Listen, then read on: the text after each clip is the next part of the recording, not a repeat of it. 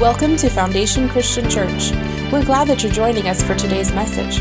For service times or to join a disciple group, please visit foundationcitrusheights.com. Foundation Church, or what we used to know as Antelope Road, has a real special place in our hearts. Um, 15 years ago, um, this was the first church we visited as we began to raise support to go back out to, to Asia. And you guys welcomed us in, and I think maybe the congregation has turned over a few times since then. Um, but we've always really, really loved coming back to this church, to this congregation, uh, because of that connection. Um, and before we get started, I'd like to take a picture of you all. So, on the count of three, would everybody raise your hand and wave at me?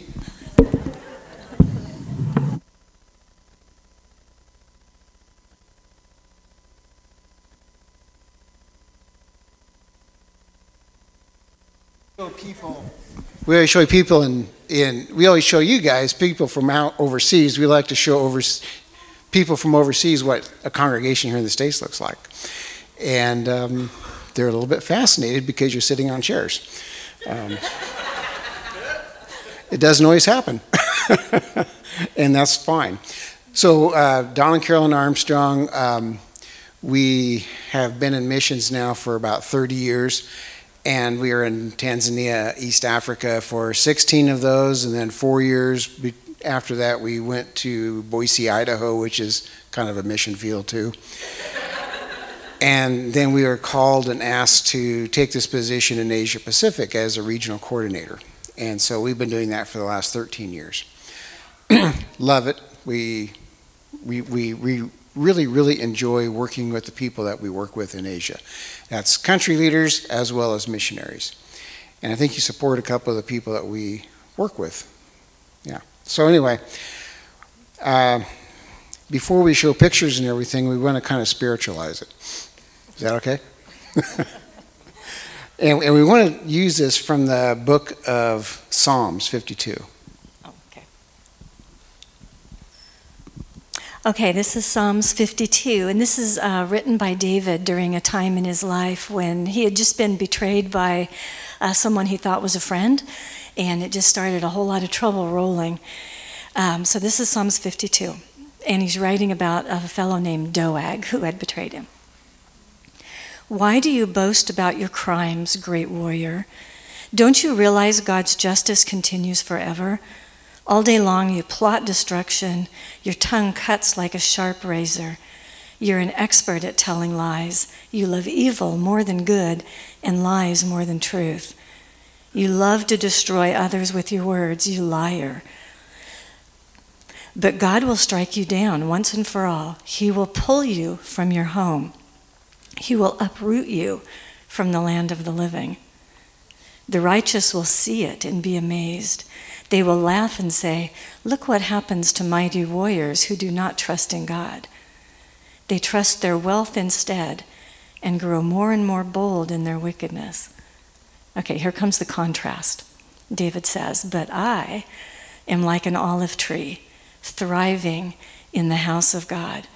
I will always trust in God's unfailing love. I will praise you forever, O God, for what you have done. I will trust in your good name in the presence of your faithful people. Carolyn alluded to a backstory on this psalm, and it takes place in 1 Samuel 21, I believe.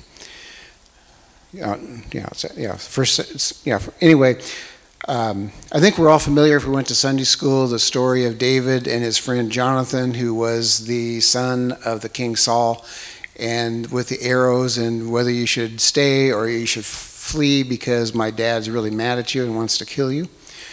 Well, after that happened, and David had to flee because Samuel, or Saul, King Saul, wanted to kill him. Uh, he was mad at him, he was jealous, uh, a number of different reasons. So, anyway, David flees and he has nothing on him except his tunic and whatever was with him that day. And he, he flees to a small town somewhere, I'm not sure where it is in Palestine, but it's called Nob. And there is a priest there, there's a temple there, and the priest's name is Amalek.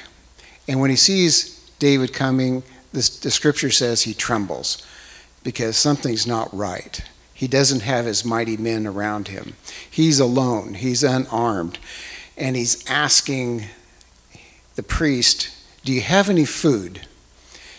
Do you have any weapons here? I, I'm, I'm in a bad place right now. And David actually lies to the priest and says, Well, my men are coming later and we had to leave quickly. And so, you know, can you help me out? and so the priest reluctantly gives him the sacrament bread that has not been used the day before for David to eat. And then he gives to him Goliath's sword that had been kept there after David defeated Goliath. So David takes these things and he takes off to the hill country to meet up with his men. And there was a servant in the background watching this. His name was Doeg. He was actually a friend of David. And Doeg saw the whole thing going on. And then there was a proclamation put out by King Saul saying, If anybody knows where David is, tell me because I need to do something with him. And so it gets word back to him that Amalek has entertained David in his uh, home. And so Amalek is summoned to the palace and he's interrogated by Saul. And Saul asks him what happened. He tells him what happened, and he said, Well, because you helped him, you're going to die. And along with that, all your priests that have come with you are going to die. And none of the, none of the guards around Saul were willing to do that. This is a holy man. But Doeg was willing to do it, and he killed the Amalek and he killed 80 some priests. And then he went back to the village of Nob and killed everybody else there. Pretty rough guy. Um, but anyway, when word gets to David of what has happened because of his visit to Amalek, he is no doubt distressed because it was his actions that brought about the death of all these men, all these people in this town of Nob. And that's the, that's the, the background behind Psalms 52. That's why he says what he does say about this, fr- this former friend of his, Doeg. Um, but David is trusting God as, as he is running, as he is trying, fighting for his life, trying to find a place to hide he's not looking at what he can do. He's not looking at what friends can do. He's not looking at what anybody else can do for him. He's first looking to what God can do for him. And he looks at the situation around him and he believes he believes that God can change it. And if ever was a situation that looked pretty hopeless for somebody, it was that one. You've got the king's army out looking for you to kill you pretty, you know, Palestine's not that big of a place. Um, but he believes God will also strike back at Doeg. And he believes that God will uproot him from the land of the living, which means his entire family, his entire history is going to be erased from memory, which is a pretty terrible thing in that time and even today. And sometimes it's really hard to look at our problems and believe that God is going to take care of them it's pretty hard to rely upon God when things are stacked up against us. Um, but in the psalm, David is not discouraged. He's not focusing on the danger around him, he's focusing on God. I like the, the this psalm when it kind of takes that turn and we see David's confidence in God. Because David understands that the current situation can be changed. He believes it will be changed. Um, this is this is such a good example for us, especially on those days when things are going on and we don't feel like we have any control, and we don't see how how they're going to get any better. But that's when we need to focus on God, not the circumstances, and and see it like David does. God can change this. David believed it. We need to believe that too. Um, so, as you know, we work with the Church of God in Asia and the Pacific. It's, it's a large territory. Um, and there's a lot of things that we can tell you, uh, stories from, from that region over the last few years. We've chosen just a few, and we want to show those to you as examples of people who look at a situation around them that isn't good and believe that God can change it. Okay. So we want to go to the country of India, uh, which now has the largest population on earth today. It has surpassed China. And India is a fairly large country, but not nearly large as China, but it's got over 1.4 billion people. We have had work there since um, 1896, something like that. There, the Church of God has been present in India for a good long time. And I visited there last October. Uh, I was asked to come and help and participate in an ordination service for nine men that were going to be ordained at a service, and they asked me to come and participate in it. India, right now, India was set up as a as as a democracy or a republic, no, a democracy, pretty much like we have in the states, where you have freedom of religion. Uh, you have a lot of freedoms that are enshrined in their constitution, similar to ours. Over the last 15 years, uh, the Hindu nationalists have taken over the government. The BJP party has taken uh, control of, of a lot of different elements of society. And one of the things they're trying to stamp out is anything that's non Hindu. And so, if you're a Christian, if you're a Muslim, if you're a Jain, if you're a Sikh, they are literally forcing you back into Hinduism as best they can. So, for the last 10, 15 years, this is what people, Christians in India, have been living with, slowly but surely. They, they used to celebrate Christmas in India, a two day celebration day. They totally took that away. They used to celebrate Easter. They took that away. Um, we have a, a shelter for girls in Cuttack, India. And it used to be where we could bring girls who were being possibly put into bad situations early in age and brought and taken care of. We had to close that down and then reopen it as a hostel just so that the girls could continue to stay in it and attend school. It was closed down because the government wanted to bring their girls, their, their Hindu girls or their Muslim girls to us as well, and not give us any say in who we could actually accept. And so, piece by piece, they are slowly tearing down uh, the freedoms that many minorities had in India. So, like I said, last October I went and visited. This was the first chance I got into India since the beginning of the pandemic. And uh, Jeremy, if you want to hit that first piece, this is some video from the city of Cuttack. And Cuttack is an, a very old, old city that has a, a large Hindu population and a lot of Hindu uh, temples. And when I was there, they were, doing, they were celebrating a lot of festivals celebrating Ganesh. This is like Las Vegas. so this opens with me riding through the city at night uh, with everything lit up because of the uh, Hindu celebrations. This is our, our church building here. They're rebuilding it, making it bigger. These are some of our older leaders in the church there. Um, and these men on white on the left are the uh, nine men that have taken that were taking ordination. This is the shelter. It used to be called an orphanage. Now it's just a hostel. This is the building they live in. And these are the Thank you. Okay. That's a very short clip. But to stand up and take ordination in that environment uh, takes a lot of nerve because um, I didn't realize it at the time. Me coming there, visiting, I was invited, participating, I was being followed. They wanted to know why this missionary was coming to them and then what was I going to do while I was there after I left, they actually came and visited the leaders and asked, you know, what did he do? What did you guys do? What was going on here? So they open themselves up to, to a lot of questioning when they have visitors from the West. Um, the girls' home that you saw there, those are the girls that have been that have been cared for. That's been in operation for nearly 110 years. Uh, it's full. There's 85, 90 girls in in that home and uh, they continue to receive a number of uh, services that they wouldn't have received if they had stayed home. And, and COVID was really a difficult time for them because we had to send them all to relatives' homes somewhere, someplace. And uh, some did not fare too well.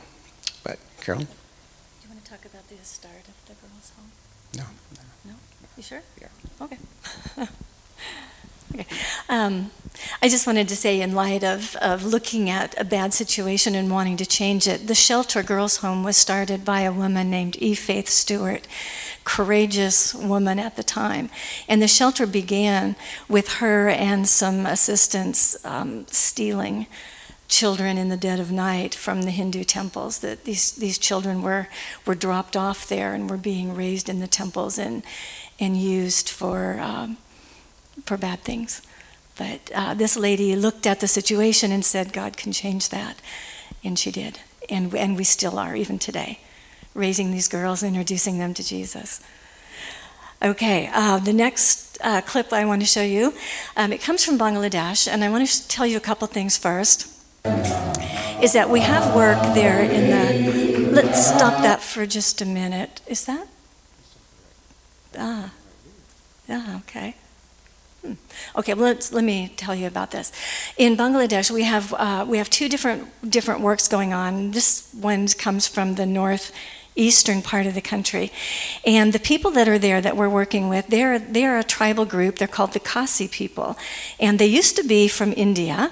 Um, but they kind of migrated down and were working in the tea fields and doing some different things. And then uh, wars were fought and independence given and borders redrawn, and now it's Bangladesh, although these people are from India.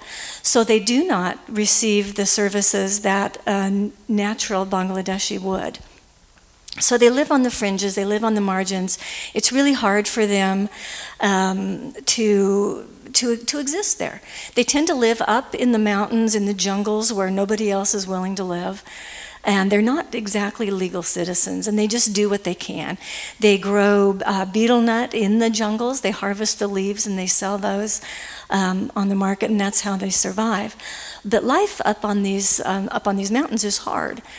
Um, in this area, we've uh, just recent, well, not recently, but in about uh, 2014, uh, a, a, woman took over the Church of God leadership there in that part of the world. Her name is Lovely, and uh, she she's a dynamite. She's really good. But she really uh, began to, to work with these people up, on, up in the mountains and saw their plight. And in about 2018, 2019, the government actually put electricity up into the up into the mountain, and that's when Lovely said, electricity. Maybe we can get water to these people. And she began talking to us. And so we kind of priced out what it would take to, to drill a well and to, and to buy pumps and get it you know, up to where the people are so that they could actually have water. Because the way it was now, it was the women, of course, that were walking every day down the mountain, you know, to, to find water that hadn't run Sometimes, sometimes of the year it wasn't so hard, sometimes the year that's really hard. And so we began working with her and uh, d- developed a well project, talked about it in churches, raised the money, and then we went back to Lovely and says, We've got enough money to do seven of these. And she has completed six. Uh, it went real slow during COVID. A lot of um, everything was slowed down during that time, but we've got six done and, and one underway. And last February, we were uh, our first chance to get in after COVID and see uh, what had been done. And so these are the pictures that I want you to see up, up in this village up on the mountain, if, we, if we've found that.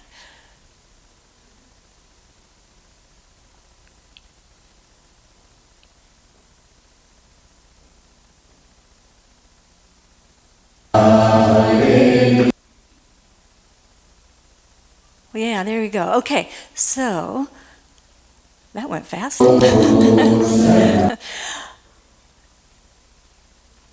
okay, so that's not playing very well. Well, let me just tell you, this, this is way, way, way up a mountain. Uh, they, have, they carve steps into the mountain so that we can get up there. And those are the water tanks that are now holding the water, and so the people of the village can come to the tanks and get water and take it back home. Um, so what they used to do, this is a picture of what the, how they used to get the water. They would carry it on their backs. They'd walk way down. You can see that the one with the water is barefoot. That gives you better traction. As you're climbing up and you know slippery leaves and whatnot. That's lovely in the blue.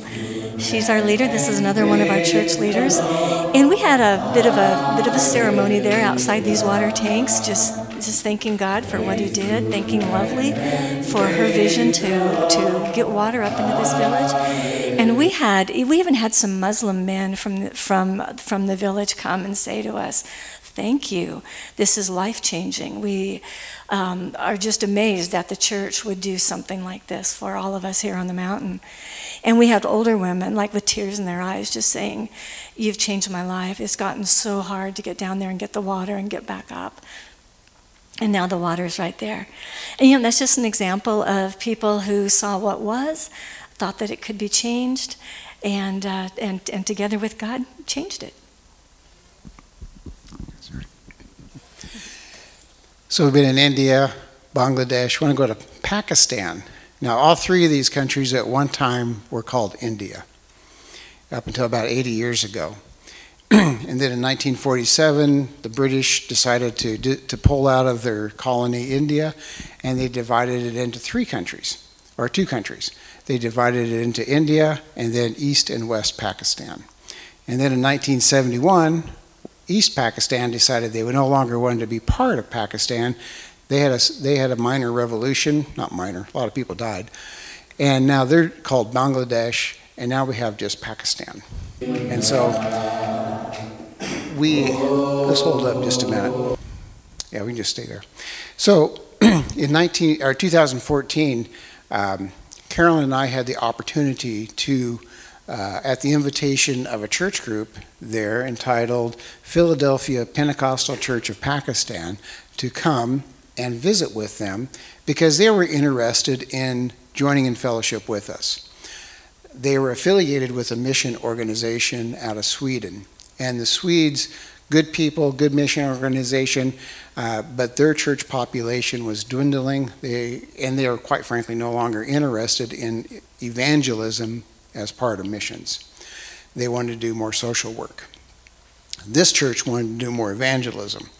And so they decided to separate. We were asked if we would come and meet with them. We did in 2014. And um, now I know a lot of you aren't Church of God here, but in the Church of God, we kind of shun that word Pentecostal. Um, we just think that's right up there with. Um, that, that's just not, not where we would go. And um, I, I had some reservations as well. But in meeting with them, I found a group of people, or Carolyn and I found a group of people that truly loved the Lord.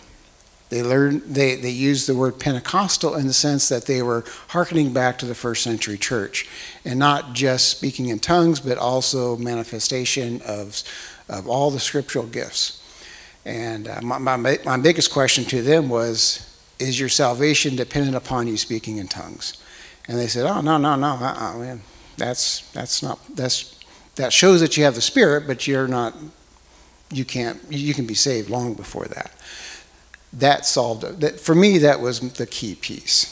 And so, over the last uh, nine years, we have been in and out of Pakistan probably 10 times and we have found ways to help this church.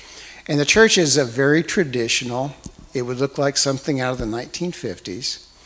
It's very, each, each congregation is quite large. It's very intergener, inter, multi-generational. You'll have the, the little kids and you'll have the, the older people. You have a good balance of men and women, young people, young adults. And the reason is because the church is the social center for most, for most Christians. This is where they have community, this is where they come together, because outside in their homes and in, in their neighborhoods that they live in, if they go outside those neighborhoods, it's, it's very difficult to live. It's very difficult to go to a public school. You're bullied if you're a Christian. If you're a Christian girl, you're bullied even harder to get a job is difficult because you usually don't have the education that you should have had. And so you're looked down upon as a second class citizen. In fact, in a court of law, it takes two Christians to equal one Muslim's testimony. So they are they are second class citizens. So are the Hindus. If you're not Muslim, you are you are a second class citizen. And so the church continues to thrive. The church continues to grow. And it has been our pleasure to work with them over the last couple of years. Uh, principally, or where we started was we saw the need for education. And the Church of God has been big in education for a number of years. And so, as we visited churches and as we looked at the church sites, we noticed a lot of rooms. We asked what these were for because the rooms were full of dust and old furniture, and there was always a chalkboard on one, one wall. And we said, Well, we used to have church schools. We used to educate our, our kids here in these classrooms because they didn't the parents did not want to send their kids to, to public schools. And so we did a lot of education here, but we've had to turn them, we've had to close it down because um, the money that the Swedes were helping us with, we misused it. And they did. And so the Swedes pulled out on it. And we, they said, We know what we did wrong. Can you help us get this restarted? And I said, Well, we could probably find some money to get these classrooms cleaned up but you're going to have to find the teachers and you're going to have to find, of course, the students, and they did. And so um, I'm going to show you some, some video of what that looks like. I just before he does that, I just want to say one thing about our first trip to Pakistan. I'll just do this real quick. This happened back in 2014, and there had been a couple that were accused under the blasphemy laws, where you don't need a lot of proof, um, saying that these people had burned a Quran, which wasn't true. Their their father had died. They were they were cleaning out his house and just burning some things, and uh, this was a Christian couple, and they didn't have a Quran. But somebody said, oh, they were burning the Quran. So they were grabbed by a mob and ended up being put into a brick kiln alive and burned. And uh, that, that, voice of the martyr spread that story. The world was in a bit of an uproar. And this is the week that we went to Pakistan for the first time. And we landed in Karachi at the airport, and we and were met by seven pastors, and they formed a circle around us and said, "Let's pray." And I'm like, "Ooh." and they had quite a loud prayer right there in the airport. And I was really nervous. And afterwards, I, I talked to one of the pastors and I said, Isn't that a little dangerous to kind of do that in public? And he says, You know, if they're going to oppress us, we're going to give them reason. These are the people we're working with in Pakistan. They're really brave, but they, but they understand God and the power of God, and they're not going to let what the government's doing silence them. Go ahead, Jeremy. So this is their main church compound in Karachi, and uh, this was built by the Swedes. Uh, participated in a baptism service last August when I was there. That's on the compound. The Church of God has a program called CBH. It's called, and it used to stand for Christian Brotherhood Hour. It was put out over the radio and now we do it over Facebook. This young lady here, Razia, she is our Urdu speaking CBH speaker, and she interviews uh, Christian leaders. Uh, it's filmed, edited, and then put, put up on Facebook. We have about 60, 65,000 followers for that. Food is a big deal, and it's really good food. Um, me trying to preach there last summer. Um, this is Samuel George. Uh, Jim Lyon there behind him. He visited with us last August, and uh, some a, a, place that Jim had been wanting to go for a long time. Jim Lyon is our general director for the Church of God. He was up at uh, Diamond Arrow this last week. Uh, but that's what a crowd looks like in their church services. They also have a Bible school. It's called George Theological School and I've participated in a couple of their graduations. I've taught online with them. Uh, we have a new missionary couple that is raising funds to go out, and he will be one of the teachers in that school, as well as his wife, who will be working with the children, uh, setting, continuing to set up classrooms in churches. And so uh, that's one of our biggest prayer requests is for uh, their name is the Browns. They're from Nampa, Idaho one of our biggest prayer requests is to get them on the field as soon as possible. You know, it's really remarkable in a country like Pakistan, which is about 98% Islamic, that you have men and women attending a Bible school, that you have pastors being ordained, that you're having baptisms. Because to be a Christian in Pakistan is really difficult, and it does make you a target. And when things happen to you, and they do, um, you have no recourse. You can't go to the police. You can't. You can't go anywhere that will will help you except the church. It's a it's a difficult place for ministry. But these are courageous people who who understand the power of God and who are standing strong, like an olive tree. okay. Um, so these are just examples of situations around Asia where the situations are are not ideal, and yet the people understand that the situation doesn't have to stay that way. And they get in and they get involved, and, and through the power of God, things change because they believe that God changes things. And we've seen now in India and Bangladesh and Pakistan, and, and I just wish I could tell you about all of our 23 countries and the things that God is doing in each of them. They're all um, impressive. Um, but I want to talk now just a little bit about what does Psalms 52 say to us today? Remember that when David wrote this, he was in a lot of danger. He was surrounded by enemies. He was being hunted by the entire army of Israel. He had a ragged band of guys, but he had no resources. And things just, just weren't looking at all good. But this is what David says in verse 8 I am like an olive tree, thriving in the house of God. Why is David thriving? And why does he compare himself to an olive tree? So I did some reading, and this is what I learned. Olive trees grow really well in hot, dry places, and even in really rocky soil, they do just fine.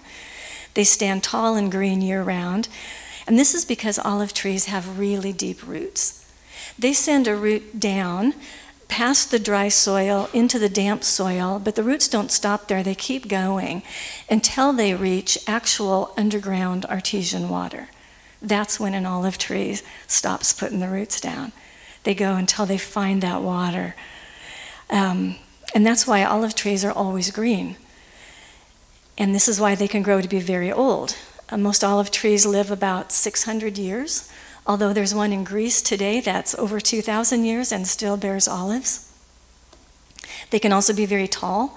Generally, olive trees are pruned so that you can harvest them better, but if left uh, unpruned, they can be, you know, 40 feet tall. And it's because of that root and where it goes and, and where, it, where, it's, uh, where it finds its source. Another interesting fact about olive trees is that during the time of David, the way you harvested olives was to take long sticks and just beat the tree until the olives fall. And so the trees, they're strong enough to survive this year after year. They're, they're just thrashed, but they continue to stand tall and strong and green. David is telling us that he is like an olive tree. He's rooted deeply in God, and he will survive. As the enemies hunt him and try to kill him, David will remain strong and unharmed, thriving in the house of God. He knows that he is loved with an unfailing love, and he's going to tell the story of God's faithfulness to all the people, praising God for all that he has done. And we can be like David. We can be strong in the presence of trouble. We can be strong in the presence of impending disaster, um, in tragedy, in, in sadness all these things that, you know, just life. Life happens and it isn't always pretty because the world is broken. But David is saying, be like an olive tree. Stand strong. Put your roots in God. And be tall and strong and green year round.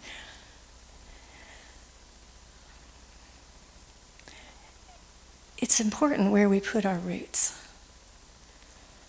We need to know the teachings of Jesus. We need to know the power of the Holy Spirit. When our roots are deep in God, there's nothing that can shake us. Although the world gives us lots of other options about where we should put our roots. They tell us um, that we should be we should be chasing money, putting our roots in that. That's where we'll find security. That's where we'll find happiness. Or about our relationships. The world tells us that if we have the right relationships, you know, powerful people, uh, we'll be safe, we'll be happy. Um, yeah, having the right job, having, having the status and the cachet that comes with that. Chase those things, go to the right school, get the right job, and then you'll be, you'll be strong, you'll be happy. But those things don't last. David knows that the only safe place to put your roots is in the love of our unfailing and our faithful God. Through him, we are strong. And we need to be like David, that when we're surrounded by problems, we need to be able to say, I am like an olive tree, thriving in the house of God. I have one more piece of video I want to show you. This is also from Pakistan. There's a woman there. Her name is Sheba Urim, and we've become friends. She is not Church of God, but she is a believer. And Jim Lyon has given us his blessing to work uh, with wherever God is working, not necessarily Church of God. So we've come alongside Sheba. She's long had a dream to have a Christian school in Pakistan. In Pakistan, kids are required to memorize the Quran, recite the Quran, and um, you know base everything on the Quran. And and then, as Don was saying, for Christian kids, it's it's really miserable. And by and large, Christian families don't send their kids to school, which is why she has wanted to start a school. And so we came alongside her and we helped, and uh, she opened a school, and it was called, uh, she calls it House of Success. And we started with just eight students. Today there are about 160. Yeah, you know, she looked around her, saw what was, and felt like God could change that. And so she jumped in and she got involved, and we helped and, and helped her uh, reach, reach that point where she, the school was actually uh, self sustaining, which was, which was our goal, and we reached it. And then COVID came, and the parents lost jobs and couldn't pay the fees, but we didn't want to turn the kids away, and so we were op- operating at a deficit for about two years. And so we were, were helping again a little bit with the school, but it's a marvelous place. And it's teaching kids, um, you know, the basics for school. She's using a curriculum called ACE, Accelerated Christian Education, where you go at your own pace. You, you, do, the, you do the courses, you, you take the test, and then you go on to the next level. And it's working really well. And uh, this is in Islamabad, Pakistan. And I want you to see a little bit about what this looks like. They're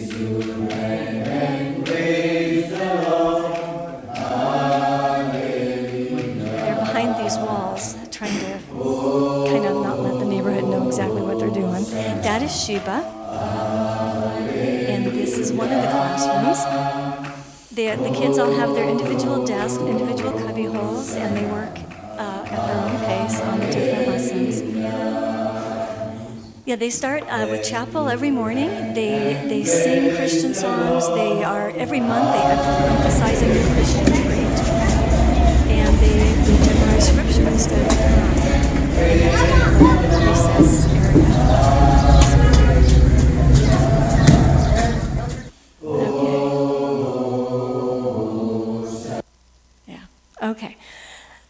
Sheba believed that God could change the situation for her city in Islamabad. Sheba's roots are in God. She's standing strong like an olive tree in an Islamic country that uh, really does not want her to do what she's doing. But Sheba is thriving. She's standing strong. She knows that, uh, that God wants this, and she's willing to work with him in a place in an Islamic country. Sheba is strong. And we can be too. It all depends on where we put our roots. We put our roots in God, in our faithful, faithful God who loves us and who has all the power and all the control. That's where we put our roots. Not the different things the world is holding out to us as the things that are going to make us happy. We put our roots in God. We can be like David, standing tall and strong in the face of trouble and saying, I am thriving in the house of my God, and I'm going to tell his story wherever I go.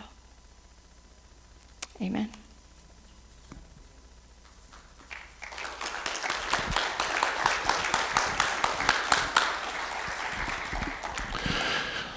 Elders and their wives, would you guys come forward? We're going to lay hands on the Armstrongs. We're going to ask for the Browns to be fully funded. We're going to ask for the Armstrongs to be blessed. Anybody else who would like to come, please come as well.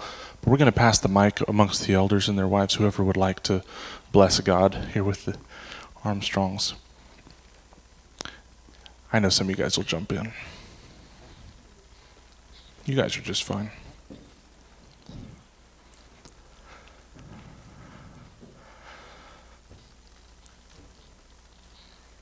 Father, we thank you that you know every need of the Armstrongs and that it is your joy to meet those needs.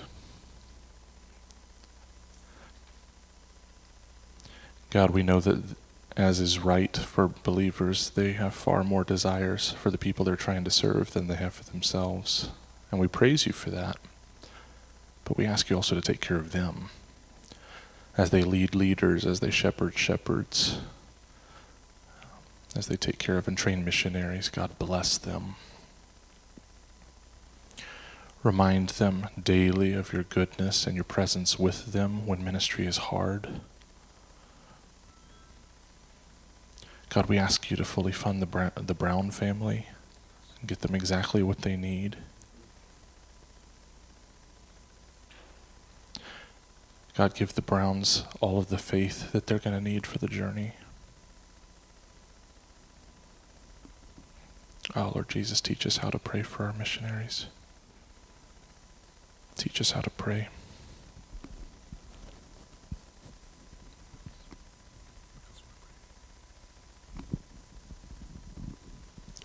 Heavenly Father, I just really want to thank you, Lord, for the work that you're doing through the Armstrongs and through the churches they work with.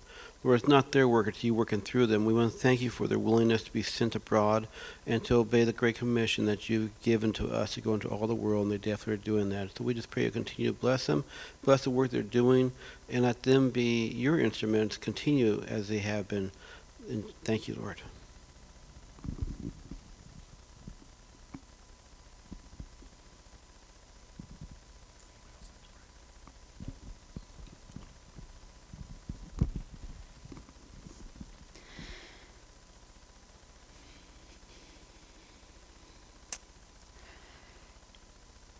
Jesus, we're grateful that you are bigger than our fears. We're grateful that you are bigger than our circumstances. And God, we thank you that you are, um, are bigger than um, all of the dark places in this world. I thank you, God, for the Armstrongs and for their big faith and for their willingness to trust you and go out into some pretty dark spaces and hard circumstances. And God, that even on the hard days, you can comfort them, you can lead them beside still waters, and you can nourish them, Lord God, by your word. And I just pray that over them, Lord God, that on the days where they're weary, on the days where they're tired, on the days when they don't see hope, God, that you will come and shine to them in a, in a really real and tangible uh, way. We pray for strength and encouragement and love um, and breakthrough in these incredible ministries that they're part of. We thank you for what you're doing and we pray uh, your peace and protection over them.